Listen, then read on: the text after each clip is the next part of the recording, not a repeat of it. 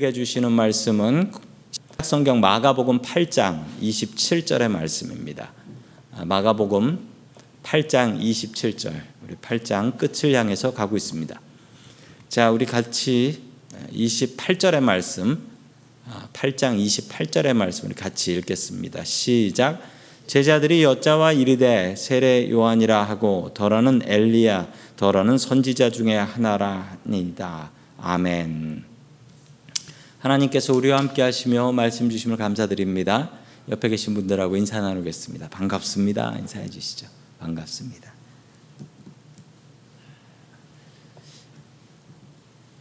네, 저는 저희 집사람을 만나고 오늘 집사람이 없어서 이제 더, 더 떳떳하게 얘기할 수 있는데 집사람하고 지하철 5호선을 타고 가다가 제가 집사람에게 지하철 안에서 고백을 했습니다.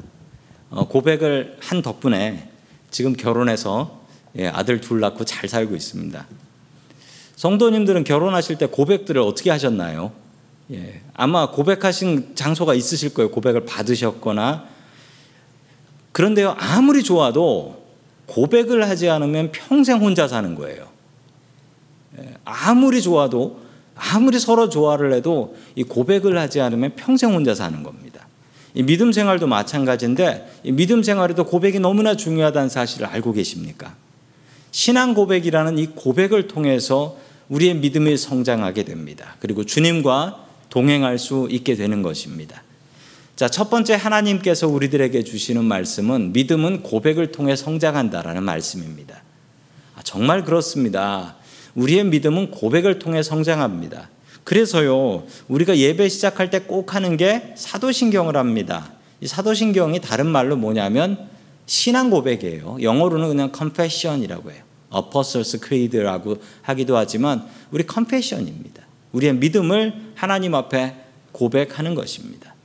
왜 고백을 왜 하냐면요. 고백을 하면 하나님께서 들으시고 내 귀가 듣고 있거든요. 분명한 건 하나님과 내가 듣고 있는 거예요. 예수님께서 가이사라 빌립보에 가셨을 때의 일입니다. 예수님께서 제자들에게 이렇게 물어보셨습니다. 우리 27절의 말씀입니다. 같이 읽습니다. 시작. 예수와 제자들이 빌립보 가이사라 여러 마을로 하실 때 길에서 제자들에게 물어 이르시되 사람들이 나를 누구라고 하느냐. 아멘.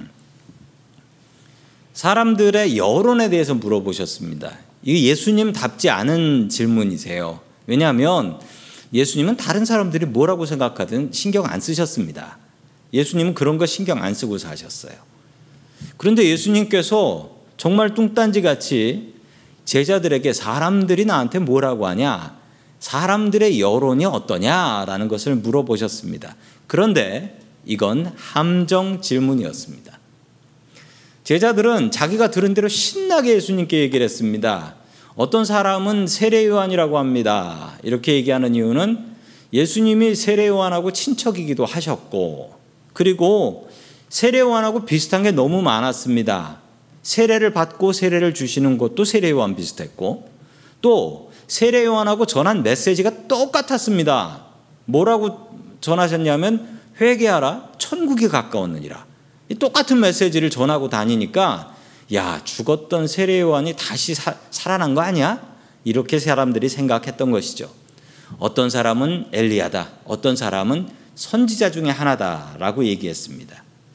그러나 이것은 함정 질문이었고 예수님께서 물어보신 진짜 질문은 뒤에 나옵니다. 뭐라고 나오냐면 그러면 너희는 나를 뭐라고 하느냐? 이걸 물어보시려고 앞에 함정 질문을 한 거예요. 다른 사람들이 이렇게 생각하는데 세상 사람들은 틀렸습니다. 그런데 세상 사람들은 이렇게 생각하는 사람들이 아주 많습니다. 그 속에서 우리는 예수님을 어떻게 생각하며 살 것인가? 이건 지금 우리들에게 던져주시는 주님의 질문입니다. 우리가 지금 당하고 있는 상황하고 똑같아요. 아, 세상에 예수 믿는 사람들이 많습니까? 어떤 분이 이렇게 이야기하더라고요.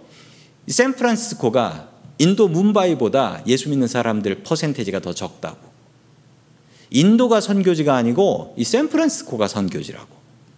맞는 이야기입니다. 여기에 교회 안 다니는 분들이 너무나 많으십니다. 이 동네에도 그렇고 동성애자들도 너무나 많으시고 자 그런 세상 속에서 성도 여러분들은 예수님을 무엇이라고 생각하십니까? 세상 사람들의 생각은 틀렸습니다. 그 속에서 우리는 당당하게 이야기할 수 있습니까? 예수는 나의 구주시고 예수는 세상을 구하러 오신 구세주시다 라고 이야기할 수 있을까요? 그렇게 하실 수 있어야 됩니다. 예수님께서 제자들의 생각을 물어보셨습니다. 왜 물어보셨을까요? 아니, 제자들의 생각이 잘못됐으면 너희들 틀렸다. 그거 아니고 이거다. 제자들한테 가르쳐서 배우게 하면 됩니다. 그런데 왜 예수님께서는 어떻게 생각하느냐라고 시험하며 물어보셨을까요? 이걸 어려운 말로요, 신앙 고백이라고 합니다. 신앙 고백. 신앙 고백, 영어로는 confession이라고 하지요. 믿음은 신앙 고백을 통해 성장하기 때문에 그렇습니다. 제대로 배우는 것 중요합니다. 그런데 그것을 내 신앙으로 고백하는 과정이 없으면 그건 믿음이 되지 않습니다. 제대로 된 신앙 고백을 통해서 우리의 믿음이 자라게 됩니다. 반대로 이 신앙 고백을 잘 하지 못하면 믿음이 무너집니다. 조선시대 때 천주교가 처음 들어왔을 때 조선 정부는 예수 믿는 사람들, 천주교인들을 잡아와서 예수를 부인하다라고 박해를 했습니다. 고문을 하고 그리고 그들에게 예수님 얼굴이 그려져 있는 그림이나 예수님의 십자가를 땅바닥에 놔두고 그리고 그것을 밟고 지나가면 용서해주고 밟지 않으면 목을 베서 죽였습니다. 어차피 그게 그림이거든요. 그 십자가는 그냥 모양인 거고, 그냥 종이 쪼가리입니다.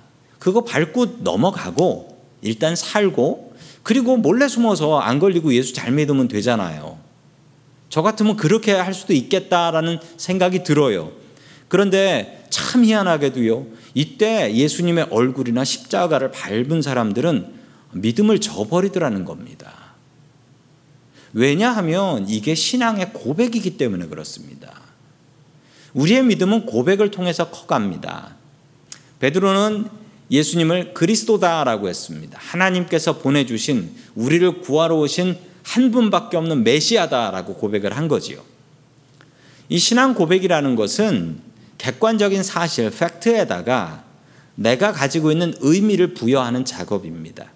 우리가 예수님을 압니다. 그분이 2000년 전에 오셨고 어? 성령으로 잉태하셨고 우리를 위해 구하러 오신 분이라는 것을 우리가 팩트로 알고 있습니다. 사실이에요, 이건 사실. 그런데 이 사실이 나에게 믿음이 되지 않습니다. 왜냐하면 예수님을 아는 사람들은 세상에 너무나 많습니다. 근데 그 사람들이 다 예수님 믿냐고요? 아니에요. 신앙 고백이라는 건요, 그 팩트에다가 personal meaning, 내가 예수님을 어떻게 생각하는가 그것을 추가해야지 생기는 겁니다. 이게 바로 신앙 고백이고 신앙 고백을 해야 믿음이 자라게 되는 것입니다. 그러므로 우리 성도 여러분 매 예배 때마다 우리 사도신경 할 때 그 의미를 좀 생각하면서 하시면 좋겠어요. 이게 나의 고백인데 이게 어떤 의미인가? 그리고 다시 한번 성도님들의 삶으로 돌아가셔서 성도님들의 마음을 짓누르는 그리고 성도님들이 지금 고민하는 문제들은 무엇입니까? 전능하신 하나님께서 이 문제를 해결해 주실 수 있다. 나의 문제를 해결해 주실 수 있다. 그것을 믿으십니까? 성도 여러분, 믿으셔야 합니다. 그게 나의 신앙의 고백이 되기 때문입니다. 저 사람도 응답받고 저 사람도 해결받고 그런데 나는 아닌 것 같아. 이러면 나, 나한테 믿음이 없는 거예요. 성도 여러분, 신앙 고백에 따라 우리의 삶의 질도 달라집니다. 신앙 고백은 그릇과 같습니다. 이 신앙 고백이 그릇이 클수록 우리는 더 많은 것을 받아 놓을 수 있습니다. 그릇이 클수록 더 많은 것을 담을 수 있는 것과 같은 이치입니다. 그러므로 우리는 바른 신앙 고백을 해야 되겠습니다. 우리 사도신경의 내용을 하나하나 묵상하시면서 이것을 내가 진짜 믿는지 다시 한번 확인하십시오. 우리의 믿음은 고백한 만큼 자라게 됩니다.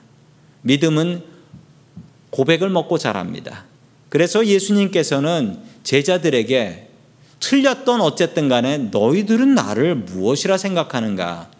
그들의 신앙 고백을 듣고 싶어 하셨던 것입니다. 신앙 고백을 들어야 그들의 문제도 찾을 수 있기 때문이지요.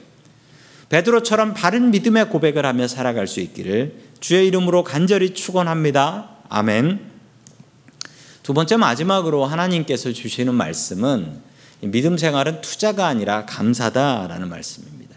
믿음 생활은 투자가 아니라 감사다. 이게 무슨 말씀이냐면요. 베드로가 신앙 고백을 참 잘했습니다. 100점짜리 고백을 했어요. 주는 그리스도시요 살아계신 하나님의 아들입니다. 주님이 그리스도다. 하나님께서 보내주신 유일한 구원자다라는 것을 믿었다라는 겁니다.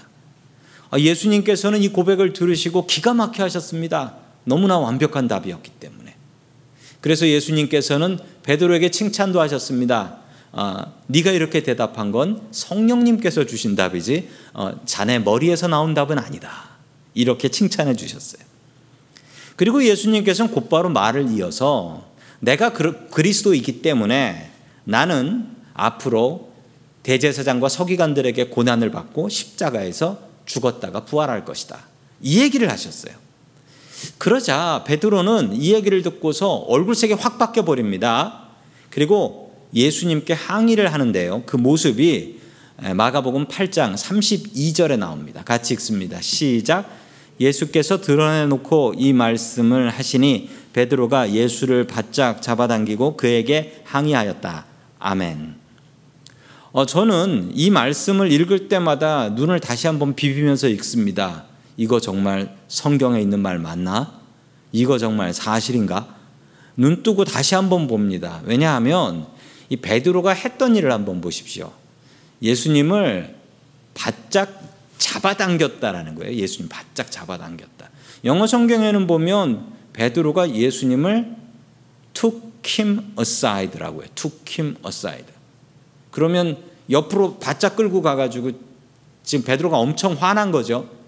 그리고 예수님께 뭐라고 얘기를 했냐면 항의했다라고 한글 성경은 아주 공손하게 아 예수님 이러셔도 되는 겁니까? 이제 항의했다라는 건데 영어 성경 한번 보십시오.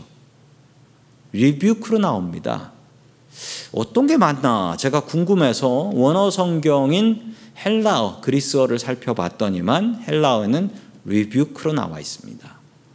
그러면 지금 베드로가 하는 행동이 뭔가요? 지금 신앙 고백해놓고 주는 그리스도시요 살아계신 하나님의 아들입니다라고 고백해놓고 내가 십자가에서 죽어야겠다라고 하니까 뭐라고요? 베드로가 예수님을 잡아당겨서 딴 데로 모시고 간 게 아니라 이건 뭐 끌고 간 거예요. 그리고서 지금 뭐 하는 겁니까? 그러면서 화를 내고 있는 거예요. 베드로가. 한글 성경은 이렇게 아주 공손하게 써놨는데 한글 세번역 성경만 봐도 느낌이 확 오고 영어 성경을 보면 더 그렇습니다. 베드로는 예수님께서 죽임을 당하신다는 말에 화가 난 겁니다. 아니 내가 그리스도라고 한 건 힘과 능력이 있어서 세상 구원하라고 하는 거지. 내가 그리스도라고 했으면 구원을 하셔야지요. 왜 고난받고 죽임을 당하고 십자가에서 죽었다 뭐 부활하고 이런 얘기를 하십니까? 지금 베드로가 화가 난 이유가 뭡니까? 지금 베드로는 자기가 투자한 돈과 시간이 아까웠던 겁니다. 베드로는 지금 3년 동안 예수님을 따라다니고 있습니다. 베드로는 자기 직업도 버렸어요. 자기 배도 버리고 직업도 버리고 가족도 버리고 예수님을 3년 동안 따라다닌 이유가 뭘까요? 예수님께서 높은 자리에 올라가면 내가 넘버원이다. 나도 높은 자리에 올라갈 거다. 베드로가 헌신한 것은 이것은 헌신이 아니고 투자였습니다. 투자예요. 인베스트먼트예요. 투자한 겁니다. 성도 여러분, 우리가 이렇게 생각하면 안 됩니다. 베드로가 신앙 고백을 하면서 그의 잘못된 믿음이 드러나기 시작한 거예요. 우리가 예배드리고 우리가 헌금하고 봉사하고 헌신하는 것이 천국 가기 위한 투자입니까? 당연히 천국은 가야지요. 베드로가 화가 난 이유는 지금까지 그가 예수님을 따라다니고 헌신한 이유는 더 높은 자리에 올라가기 위한 투자라고 생각했기 때문입니다. 믿음 생활은 투자가 아닙니다. 절대 믿음 생활은 투자가 될 수가 없어요. 투자라고 생각하면 좌절할 때가 한두 번이 아닙니다. 혹시 주식 하시는 분 계신가요? 주식 투자를 하시는 분들은 쉽게 쉽게 좌절해요. 왜 좌절하냐고요? 요즘같이 계속 바닥을 치면 예, 바닥을 치면 야, 내 주식이 그냥 휴지가 되는구나. 좌절합니다. 투자하는 사람의 특징은 좌절해요. 성도 여러분, 투자가 아닙니다. 이것은 감사입니다. 믿음 생활은 감사로 하는 것입니다. 우리를 하나님의 자녀로 불러주신 것에 대해서 감사. 우리에게 생명이라는 기회를 주셔서 이 땅에 태어나게 하시니 감사. 우리를 주님의 제자로 불러주시니 감사. 믿음 생활은 투자가 아닙니다. 베드로는 자신이 투자한 것 날린 것 같아서 예수님 붙들고 이렇게 항의한 겁니다. 지금 우리가 3년이나 이렇게 따라다녔는데 지금 예수님 뭐 하시는 겁니까? 베드로는 자신이 헌신을 투자로 생각했던 것입니다. 성도 여러분 감사하십시오. 예수님께서는 그런 베드로를 향해서 사탄아 내 뒤로 물러가라라고 했습니다. 왜 그러냐고요? 사탄은 감사할 줄 모르기 때문입니다. 사탄이 못하는 것들이 있는데 사탄은 감사할 줄 모릅니다. 사탄의 농간에 넘어가지 마십시오. 늘 감사할 거리 찾으십시오. 주님 앞에 늘 감사할 거리 내놓으시고 주님 오늘도 하루를 주셔서 감사합니다. 늘 감사거리를 찾고 살아가는 저와 성도님들 될 수 있기를 주님의 이름으로 간절히 축원합니다. 아멘. 다 함께 기도하겠습니다. 전능하신 하나님 아버지, 오늘 이 시간 우리들을 이 자리에 부르시고 또 나와서 기도할 수 있게 하시니 감사드립니다. 예수님께서 제자들에게 신앙 고백을 요구하셨던 것처럼 지금 우리들에게도 믿음의 고백을 요구하시는 줄 믿습니다. 내가 주님을 어떻게 생각하고 있나 다시 한번 고민하게 하시고 잘못된 고백들을 고쳐나갈 수 있게 도와주시옵소서. 우리가 이 시간 나와서 드리는 이 예배가 투자가 아닌 감사임을 믿습니다. 우리에게 주신 시간에 감사할 수 있게 하시고 늘 감사거리를 찾게 하시고 그 감사거리로 주님께 감사하며 살 수 있게 도와주옵소서. 우리의 그리스도가 되시는 예수 그리스도의 이름으로 기도드립니다.